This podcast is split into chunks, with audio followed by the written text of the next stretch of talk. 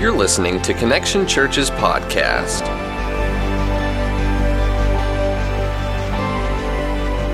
Good morning, church. Hope you are doing well this morning.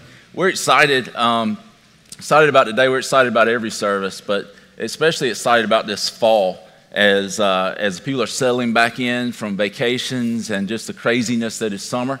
Um, and and the students are starting to trickle back in, and they'll be back here, a lot of them next week, and then the following week, and we're excited about getting them back, and just excited in general about what God is going to do this fall. We really believe that this is going to be an incredible few months of seeing God move in people's hearts. And so um, I'm asking you if you would be praying for, for that, be praying with, with us and for us and uh, for this church as we move forward and, and as we um, continue to proclaim the gospel and continue to try to lead people into community through the connect groups and, and uh, get people connected through serving and all of these different things um, that, that are going on here that we see people really beginning to pursue God more than they ever have in their life. And so we're excited about that and excited about that opportunity to see that taking place. And uh, we just believe big things are coming.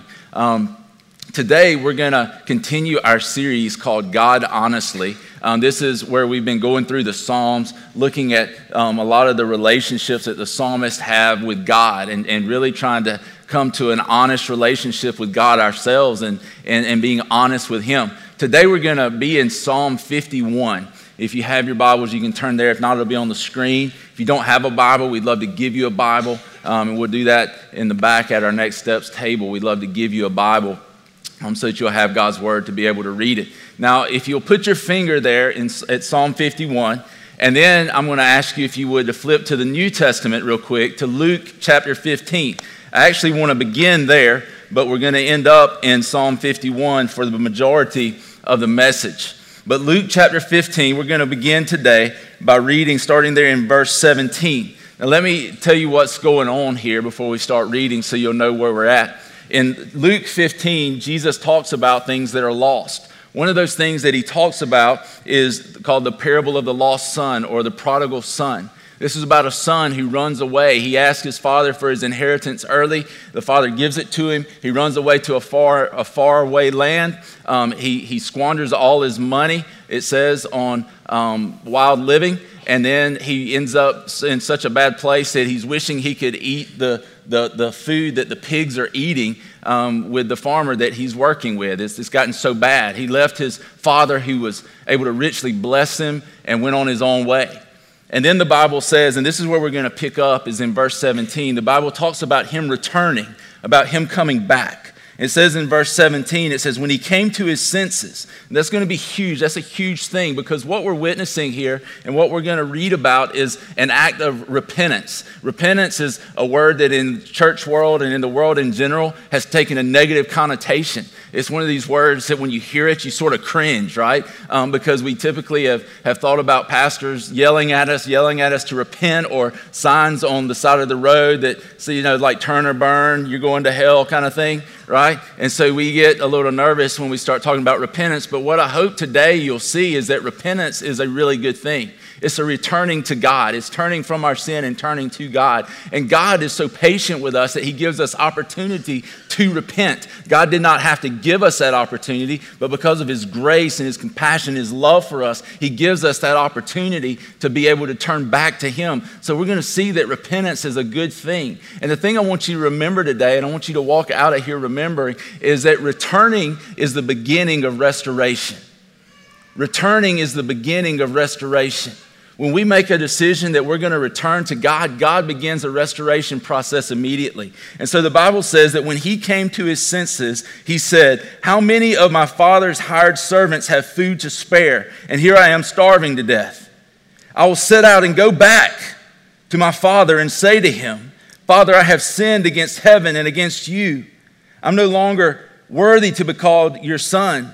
Make me like one of your hired servants. So he got up and went to his father. And listen, but when he was still a long way off, his father saw him and was filled with compassion for him. He ran to his son, threw his arms around him, and kissed him. The son said to him, Father, I have sinned against heaven and against you. I'm no longer worthy to be called your son. But the father said to his servants, Quick, Bring the best robe and put it on him. Put a ring on his finger and sandals on his feet. Bring the fattened calf and kill it. Let's have a feast and celebrate. For this son of mine was dead and is alive again. He was lost and is found. So they began to celebrate. It's a story of someone returning, returning from their sin and returning to God. That's what we're going to talk about today. If you will, let's pray and then we're going to jump in. Father, thank you so much for your heart for us. Holy Spirit, please come and do what only you can do change lives. Change hearts. God, use your word that is living and active to pierce our hearts, even the hardest heart in here. God, we know that, God, through the power of your spirit and the power of your word, you can break that heart and bring them to you. Would you lift their eyes up out of the sin, out of the mire, out of the muck, out of this world, and put them on you, God? Would you do that now? Would you move in our lives and move in our hearts today? In Jesus' name we pray. Amen. Well, Many of you probably have your own prodigal story. I have my own runaway story. Um, I've shared it before, um, but, but it was, it's true. When I was about seven, I decided, along with my cousin, that we would run away. Um, we, we were out on our own and we were going to make tracks and get out of there. And uh, we went probably a mile or so through the woods, found a dirt road. Short of the long is our dads end up driving up, finding us. We weren't as far away as we thought we were, and they take us home. Now, my, my, uh, my runaway story is a little different than the prodigal son because the prodigal son, um, he comes home, his dad sees him, runs, kisses him, hugs him, he gives him a robe, he gives him a ring, and he gives him shoes. All I got was a tail whipping, right? So, my, my, my runaway story is a lot different than his. But when we look at this, Jesus is telling this story to illustrate how God is with us. He's telling the story so that we can begin to understand God's love for us. And what he wanted these people to see and what he wanted these people to understand is that, yes, you have sinned and you have wandered far from God. You've, you've gone your own way. But the good news is, if you will return, if you'll repent of your sin and turn away from your sin and turn back to God, God is there and will embrace you. He'll be there with you. He'll love you. He'll give you his, his unending love. He'll give you compassion. He'll clothe you. He'll, he'll give you everything that you need. He still wants to provide for you as your father. And this is what Jesus is trying to get him to see. It's a parable, literally, of returning. It says that he came to his senses. It was a moment in his life when he thought, this is, this is crazy. The way I'm living is crazy. Why would I live this way when there's such a better way? And my prayer is today that we would see that. That many of us are chasing after things that are only bringing us harm or that only are going to bring us harm. And the reality of it is that what God wants us to see and what God wants us to do is come to our senses and realize that there's a better way, that there's God's way, that we can do things His way and it's the best way. And I want to encourage you that no matter where you're at, and there's a lot of people in a lot of different places today, no matter where you're at, that returning is the beginning of restoration. That today, if you'll take a step back towards God, God will meet you and God will begin a restoration process. You haven't gone so far that God can't restore you to a reconciled relationship with Him and begin to restore you to a reconciled relationship with others. You haven't gone so far that His arm is too short to save you and bring you out of what you're in. That's the good news of God today for you. And I want you to remember that as we go through this text. But we've got to see that returning is the beginning of restoration. Now, if you look over into Psalm 51, where this psalm comes in is that this psalm is a psalm of restoration.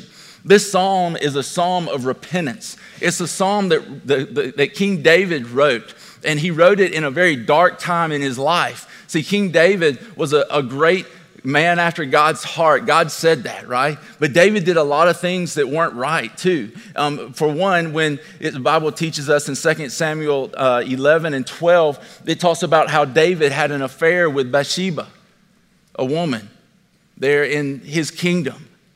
And when he had an affair with her, she became pregnant. To try to cover it up, David went and had her husband come home from war. When David should have been at war, he was at home. He, he brings this man back home out of the war and he says, Go spend the night with your, your wife. But the problem is, he doesn't go and spend the night with his wife. He sleeps out with the other soldiers and He, he refuses to go home to his wife. And so David then comes up with a plot. He says, I'm going to send him out to battle. And he gives instructions to the, the head of the army to put him in the most dangerous place so that he'd be killed. And so David sets up his murder, basically, and he's killed. Then he marries Bathsheba. And so David is rocking along. He's covered his tracks, right? He's gotten away with this, it seems. But then God sends a, a prophet named Nathan.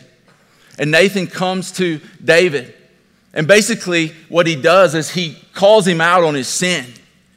And he says, Look, you're wrong in this. And David recognizes that he comes to his senses and he begins to repent of his sin. And that's what we read about in Psalm 51. David wrote this in a very dark place in his life.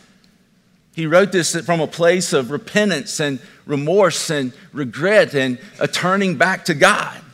And so today, what I really want you to see and what I really want you to be able to grab hold to is this roadmap of repentance, this roadmap of returning to God. Because remember, returning begins the process of restoration, right?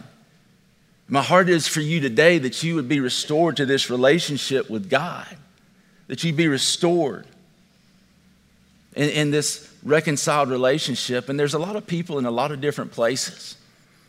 And here's the thing I really want you to listen to this because I think you'll find yourself in at least one place because here's the reality we all have sin in our life. The first place I think people find themselves in is running. You're running from the consequences of sin. You're, you're, you're hoping that it doesn't catch up to you. So you're running. Another place that people find themselves is in a place where they're reeling. They're reeling from sin because the consequences have caught them and you're in a place where it's like a tailspin, where every the world seems to be going crazy. I remember when I was little, I was probably eight or nine years old. My cousin and I, the same one I ran away with, we were troubled when we got together. Um, we decided we would st- steal my grandfather's um, tobacco.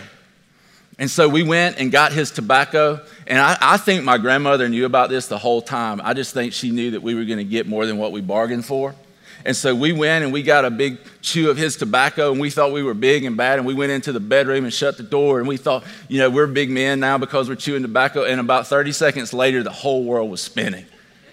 And I remember we lay down on the bed and we were green and we threw the tobacco out the window. And, and you know, my grandmother had to know this because she just sticks her head in and says, How's it going, fellas? You know, something along those lines.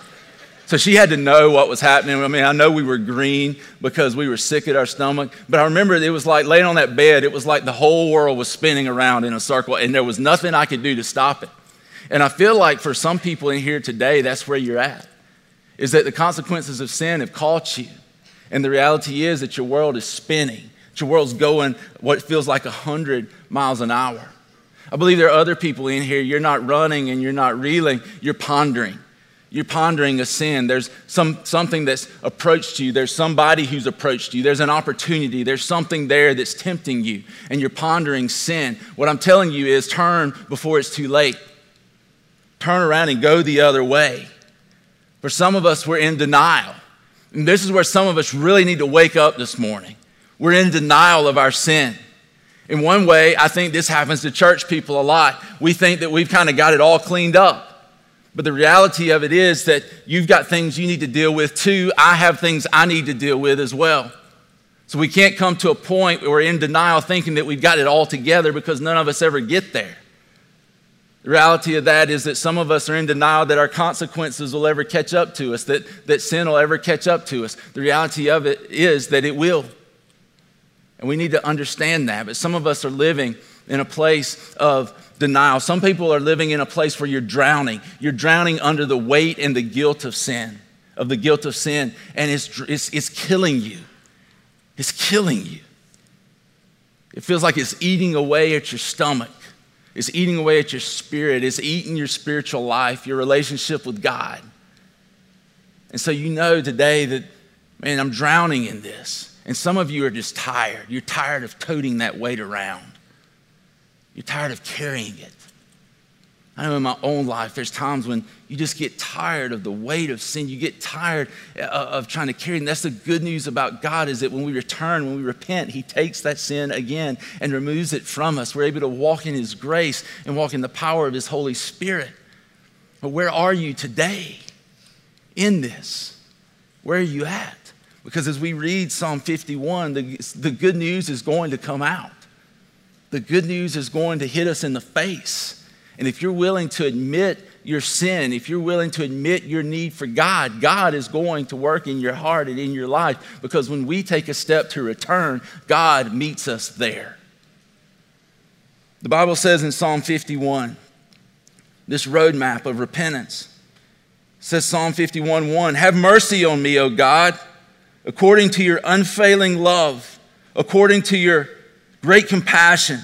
Blot out my transgressions Wash away all my iniquity and cleanse me from my sin. When we are going to return to God, the first thing that we need to see, and the thing that these verses talk about, is that we need to see that returning to God requires us to trust in His mercy. It requires us to trust in His mercy. It's a place where David was. He looks at it and he goes, Just have mercy on me, God. Lord, have mercy on me. Because he realizes that that's his only hope. See, when we come to true terms with our sin, that's what happens is we realize that we deserve the judgment that God would give us. And so we come to this place where we say, God, just have mercy on me. You're my only hope, God, is your mercy. He rep- appeals to his great unfailing love, his great compassion. And he even tells him, Look, God, I know I need to be washed in verse 2. I need to be cleansed. Two words that mean that I'm unclean. He recognizes that his sin has made him unclean. He recognizes that he needs help. He recognizes that if not for the mercy and the grace of God, he would be doomed. That he would be in a, hopeless situation. But he appeals to God's mercy, he appeals to God's grace.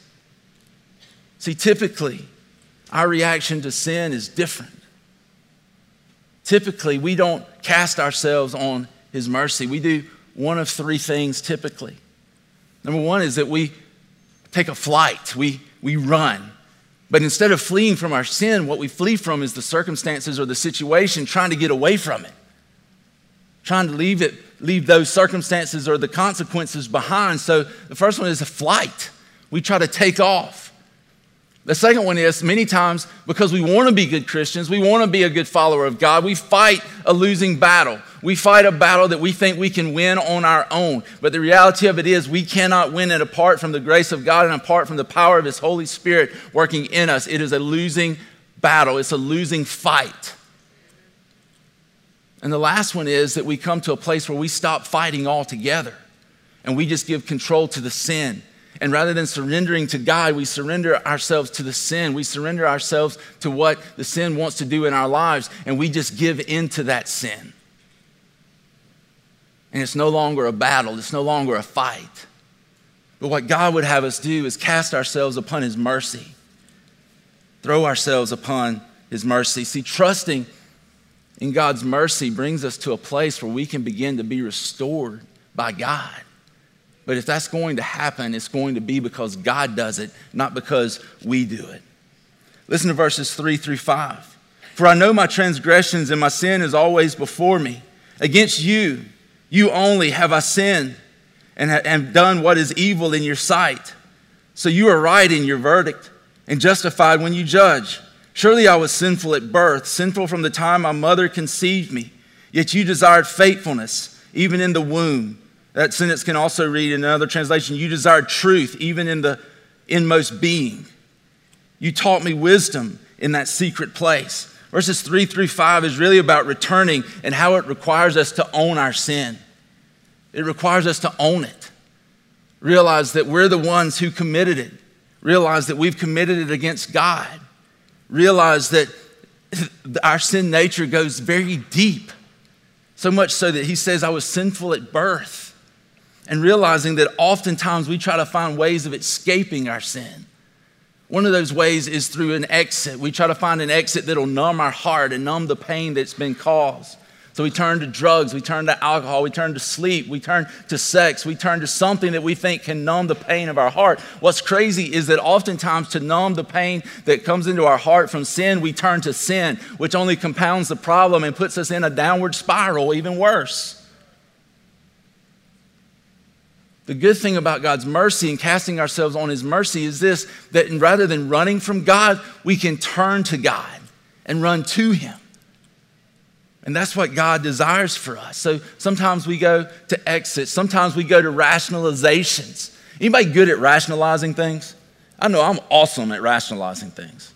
I can rationalize a hundred reasons to not go to the gym, right? And I can rationalize a hundred reasons to eat a brownie. I'm good at that. I can rationalize anything. And sometimes we rationalize our sin trying to make it not what it is. We try to make it sound better than it is. But the reality for us is that sin is sin. But we try to rationalize it away. For some of us, a lot of times we begin to blame other people. By good at blaming people. It was their fault. If I hadn't been with them, it wouldn't have happened. Satan made me do it. Anybody ever said that? The devil made me do it? No, he didn't. Your sin nature made you do it. That's what made you do it. And so we've got to own that. But we're good at blaming other people. Sometimes we just harden our hearts. We harden our hearts. But you need to understand when you begin to harden your heart so you don't feel the prick of God's conviction towards sin, what you're doing really is you're hardening your heart towards God. And that's a dangerous place to be. It's a dangerous place to be when we begin to harden our hearts towards God. Another thing we try to do is cover our tracks. David thought he had his tracks covered, didn't he? With Bathsheba and with Uriah, he thought it was covered. But the reality of it is, what we do in secret is going to be made public. At some point in time, we cannot outrun the consequences of our sin. It's going to catch up to us. And I'm telling you this not to scare you, I'm telling you this to hopefully bring you to your senses, hopefully to bring me to my senses where we turn back to God and do what God wants us to do. Come to Him through Christ, where our sin is forgiven, and be returning to Him so that He can begin a process of restoration and reconciling us to Himself. Bringing us back into this relationship. Sometimes with our sin, we just ignore it. But here's the reality sin doesn't have an expiration date, it doesn't just disappear, it's there. The only way it disappears is when by faith we trust in Christ and we allow Him to take it away from us. Then it disappears. Then it's gone. It's separated as far as the east is from the west, right? From us, separated from us forever. And that happens when we return to God, when we repent of that sin. He takes it away from us again and again and again because He is patient. He's patient. Verse 6, he says, Yet you desire faithfulness even in the womb. As I said before, that also can read, You desire truth even in my inmost being. He says, You taught me wisdom in that secret place. See, returning to God requires honesty with God, it requires us to get real honest.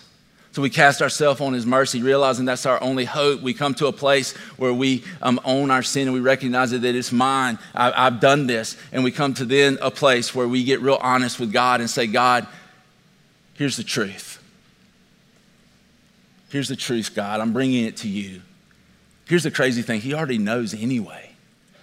It's just a matter of us dropping our pride and coming to Him and saying, God, I need your help in this. I need you in this, God.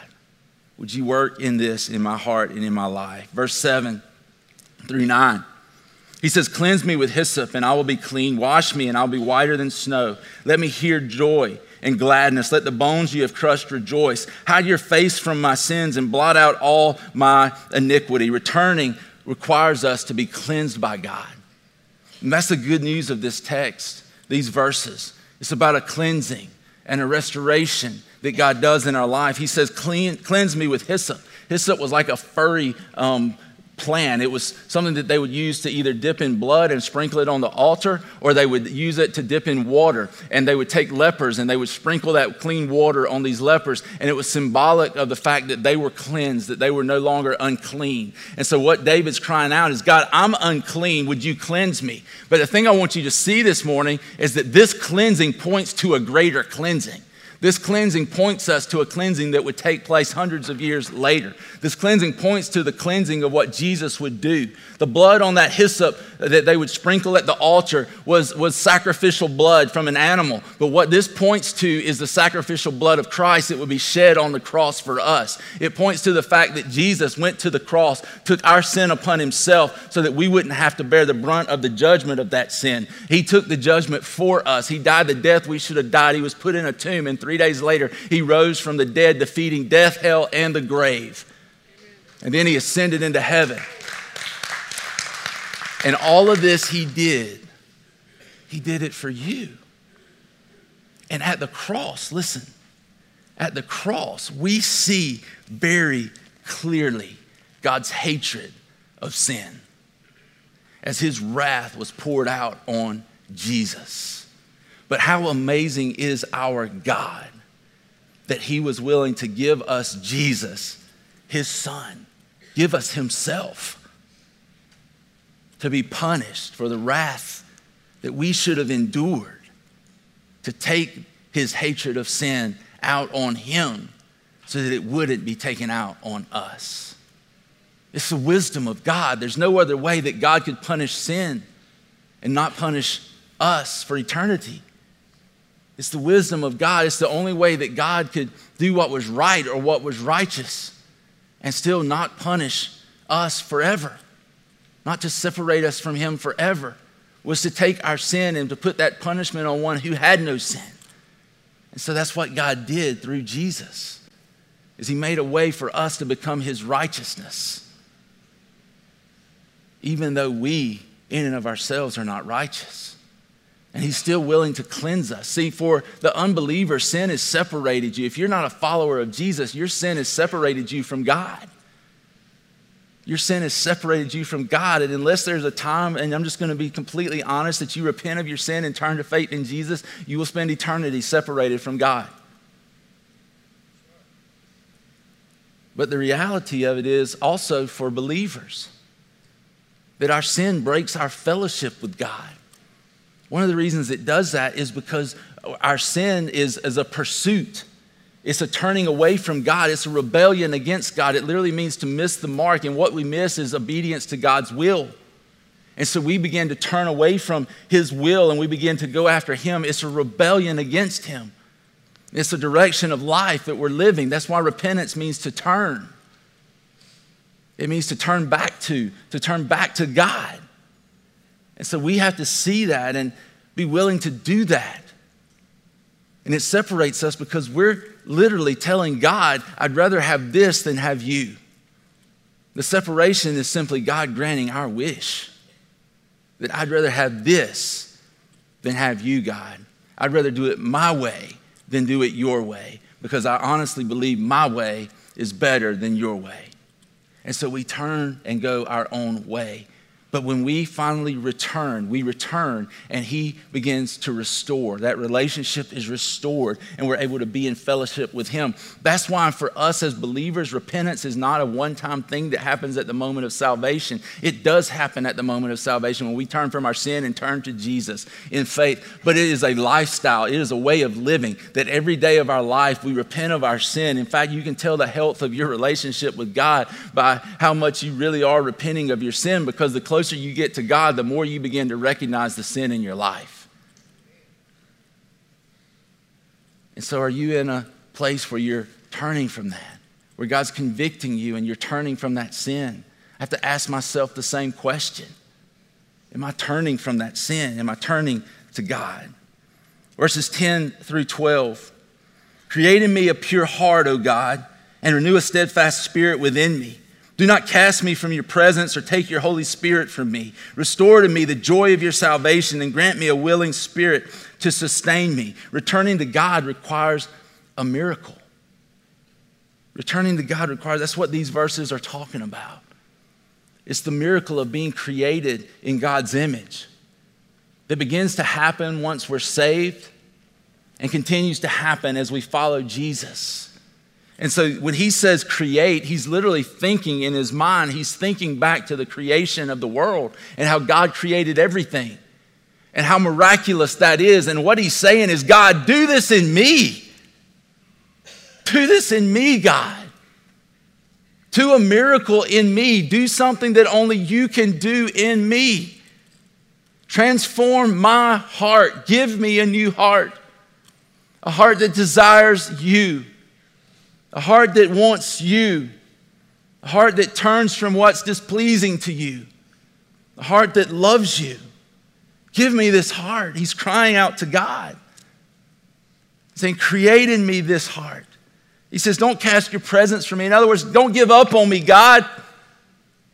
Isn't it awesome to know that God doesn't give up on us? Isn't it awesome to know that He's still there? That if we'll begin to take the, the step of returning, that He meets us where we are. That's what we see in the story of the prodigal. That He meets us. And David is saying, Don't give up on me. I want you, God. I want you. And he says, Restore to me the joy of your salvation and grant me a willing spirit to sustain me. And when he's talking about this, I thought about two people, two different places that people are in. One of those places is someone who's never given their life to Christ and they've never come to faith in Jesus and they've never experienced the joy of salvation.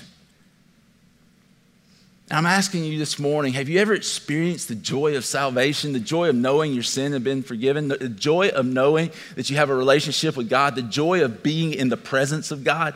Have you ever experienced that? Because that is salvation. That is a part of salvation, is experiencing the joy of a relationship with God. That's how God works in our lives. He gives us joy. It's not just being happy all the time, just being giddy all the time. It's a joy, it's a contentment, it's a knowing. If you experience the joy of salvation, for other people, we're, we're in a place where you're saved, but you lost that joy a long time ago. You can look at church people and tell a lot of times they look like they just sucked on a lemon, right? And you can tell it. Like, where'd the joy go of salvation? I remember when I first got saved, everybody was like, well, six months, it'll wear off. It's like, why? Why? I have a relationship with an eternal God, the God of the universe. Why should I not have joy? Why should I not have contentment in my heart? Why does that have to end? It doesn't. But have you lost the joy of your salvation? Have you lost that? Then today, return to God. We sang a song about surrender at the end of that worship part with the, with the music. My question to you is Is there something you need to surrender to Him to come back into this place of joy? Then David goes in the next four verses, and it's really a, what he, he's saying when this happens. It's not as if David is saying, if you do this, God, it's as if he's saying, when this happens, God, this is what I'm going to do. And he says this He says, Then I will teach transgressors your ways so that sinners will turn back to you. In other words, God, when you restore me, I'm going to tell everybody about it because it's a great miracle. And we should be the same way. Listen, people, if you're in Christ, then you are a sinner who's been restored to a relationship with God through the miracle of Jesus Christ. It is a miracle every every time we see somebody stand up or raise their hand to receive Christ because what happens right there is they go from spiritual death to spiritual life. It's a miracle of God. And if that's you, then you have you've come into a place of, with a relationship with God that you should celebrate and that other people should know about because they see that in your life and because you tell them what God's done in your life. In other words, this sin and this life of sin that I used to live is going to become a testimony to the living God and what he's done in me. And so we have a testimony to tell and to share. Verse 14, he says, Deliver me from the guilt of bloodshed, O God, you who are my God and Savior, and my tongue will sing of your righteousness. In other words, what he's saying is, God, when you remove my guilt, I'm going to worship you. As you take this guilt off of me, I'm going to worship you, God. Verse 15 is along the same lines. He says, Open my lips, Lord, and my mouth will declare your praise. See, when we're walking in guilt and shame, it's hard to praise God. It's hard to walk into a worship service when you're living under the guilt and shame of sin. Raise your hands to God and to praise Him. But the good news is today that if we are in Christ, that guilt has no place in our life. The condemnation has been removed. The shame, thinking that we are not just someone who did something bad, but thinking that we are something bad, is a lie. And we can come and worship the Lord as we return to Him. See, here's the reality if you lift up your eyes and put them on the Lord, you can't keep them on sin. It's one reason that God hates sin, is because it takes our eyes off of Him and puts it on the world. But if we will lift up our eyes to Him, it will take our eyes off of sin. We cannot pursue and we cannot worship and we cannot praise God at the same time that we sin. It's an impossible thing because it's two different directions. Verse 16, he says, You do not delight in sacrifice, or I would bring it. You do not take pleasure in burnt offerings. My sacrifice, O God, is a broken spirit, a broken and contrite heart, you, God, will not despise. The last thing he's really saying is when we return and we come back, he says basically this I'm going to worship you authentically. I'm not going to just go through religious motions. I'm not just going to do things just because it's the church thing to do. God, it's going to be my honest heart. I'm bringing my honest heart to you, Lord. I'm bringing everything I have to you. I'm bringing all that I am to you. I'm laying all of this aside and I'm coming to you. And it's going to be true and it's going to be real if there's one thing I despise and one thing that I see in the church all the time, the Big C church, the universal church, is this, this whole thing of, of professing one thing but really living like there's like something else. It's called hypocrisy. Don't settle for that. There's no joy in that.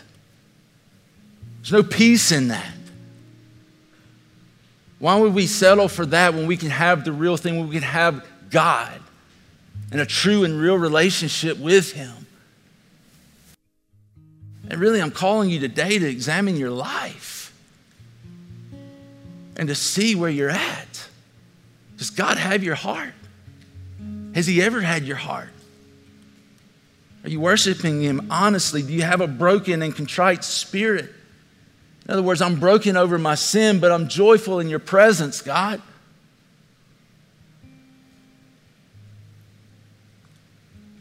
Is that where you are? Is in this place where my eyes are on you, Lord? If not, then today, this morning, we need to take care of that. My encouragement is to you that if there's something in your life that is separating you or breaking fellowship with you from God, then let's deal with that. Because when we begin to return, God begins to restore. And He'll do that this morning in us if we simply will return to Him. But you got to be honest with yourself first. And then you've got to be honest with God. You've got to own it. And then you've got to be honest with Him. And you've got to throw yourself on His mercy and say, God, I want you. I need you. I repent of this. I'm returning to you, Lord, giving my life to you. This morning, I hope that many of us will return. God's been convicting me of my own sin all week as I prepared this. I don't want you to think that I come out here and preach something to you that hasn't been preached to me already. And I've had to deal with my own sin. And this morning, I'm asking you to deal with yours. See, the trap of sin is it promises one thing and does another. The trap of sin is that it promises to give us life, but really it enslaves us and eventually destroys us. And my plea with you this morning is that we lay those things down, those things that are pulling us away from God. We turn away from them and we lift up our eyes and we put them on the King of Kings and the Lord of Lords, Jesus. And so this is what we're going to do. I'm going to give you first an opportunity that if you've never come into this relationship, you can have that. You've never repented of your sin. You've never given your life to Jesus by faith. You never turned to Him for salvation. But you know that the Lord is drawing you to that today. I'll give you an opportunity that you have to repent, to turn, to return, to come to Him for the first time. This will be the day of salvation for you. So today is the day of salvation for you, and you say, Yeah, today I need God.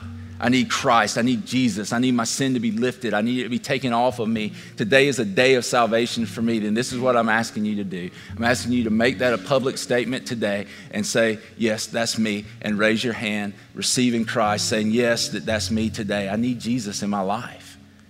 I need that forgiveness, and I want that relationship with God If you're here today and you've never been saved, you've never given your life to Christ. But today's the day I'm asking you to raise your hand and say, Here I am, God.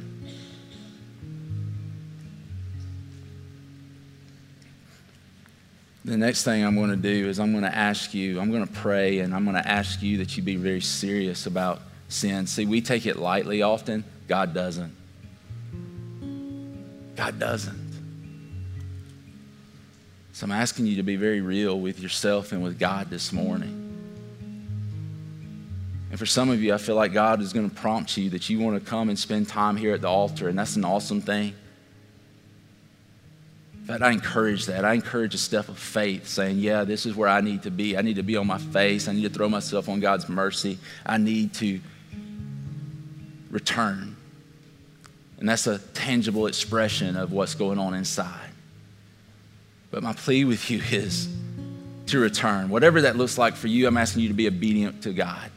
If He prompts you to come here, then you come here and you take a tangible step of faith to express what you're doing on the inside. But my plea with you is to return to Him. Whatever it is that's hindering you, whatever it is that you're pondering, whatever it is that's, that's holding you back, to leave that here. I'm going to pray. Chase is going to play, and I'm asking you to respond. Let's pray. God, thank you for your grace. Thank you for repentance. Thank you that we can return, Lord. God, I pray that we would respond to you the way you lead us to respond. I pray, God, that we would take this as serious as you do, God. That we realize that you want to give us life in the place of death. That you want to save us, not just for heaven, but you want to save us, God, for eternity, for this life as well. The salvation begins at the moment we say yes to you. And so, God, I, I pray that we would, we would simply return, come back to you. In Jesus' name, amen. Amen.